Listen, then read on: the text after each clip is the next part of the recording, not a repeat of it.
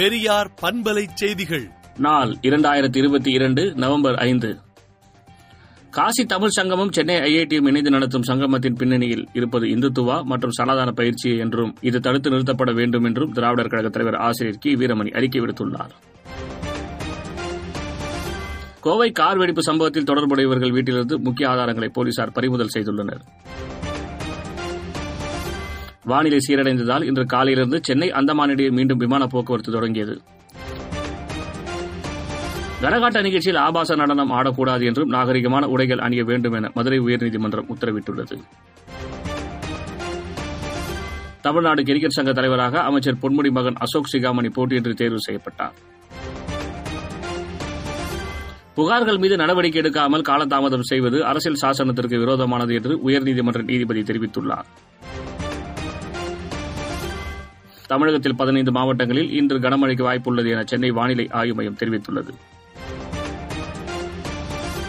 அரசு பள்ளி மாணவர்களுக்கு நீட் தேர்வுக்காக பதினான்கு நாட்கள் மட்டும் பயிற்சி கொடுப்பது போதுமானது அல்ல என்று அன்புமணி ராமதாஸ் கூறியுள்ளார் குஜராத்தில் பாஜக அரசு ஆட்சியில் இருக்க உரிமை இல்லை என காங்கிரஸ் மூத்த தலைவரும் ராஜஸ்தான் முதலமைச்சருமான அசோக் கெலாட் தெரிவித்துள்ளார் இமாச்சல பிரதேச மாநில சட்டசபைக்கு வரும் பனிரெண்டாம் தேதி தேர்தல் நடைபெறவுள்ளது குஜராத் தேர்தலில் ஆம் ஆத்மி போட்டியிடாமல் இருக்க பாஜக பேரம் பேசியதாக கெஜ்ரிவால் பரபரப்பு குற்றச்சாட்டு தெரிவித்துள்ளார் காற்று மாசு அதிகரித்து வருவதை கட்டுப்படுத்த டெல்லி நகருக்குள் டீசல் லாரிகளுக்கு தடை விதிக்கப்பட்டுள்ளது நேற்று ஒரே நாளில் பாதிக்கும் மேற்பட்ட ஊழியர்களை டுவிட்டர் நிறுவனம் அதிரடியாக பணி நீக்கம் செய்தது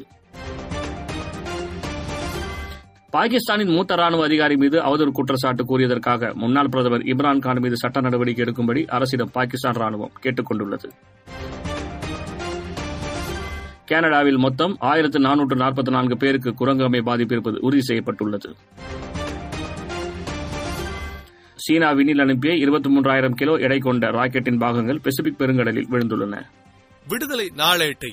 விடுதலை டாட் இன் இணையதளத்தில் படியுங்கள் பெரியார் பண்பலை செய்திகளை நாள்தோறும் உங்கள் செல்பேசியிலேயே கேட்பதற்கு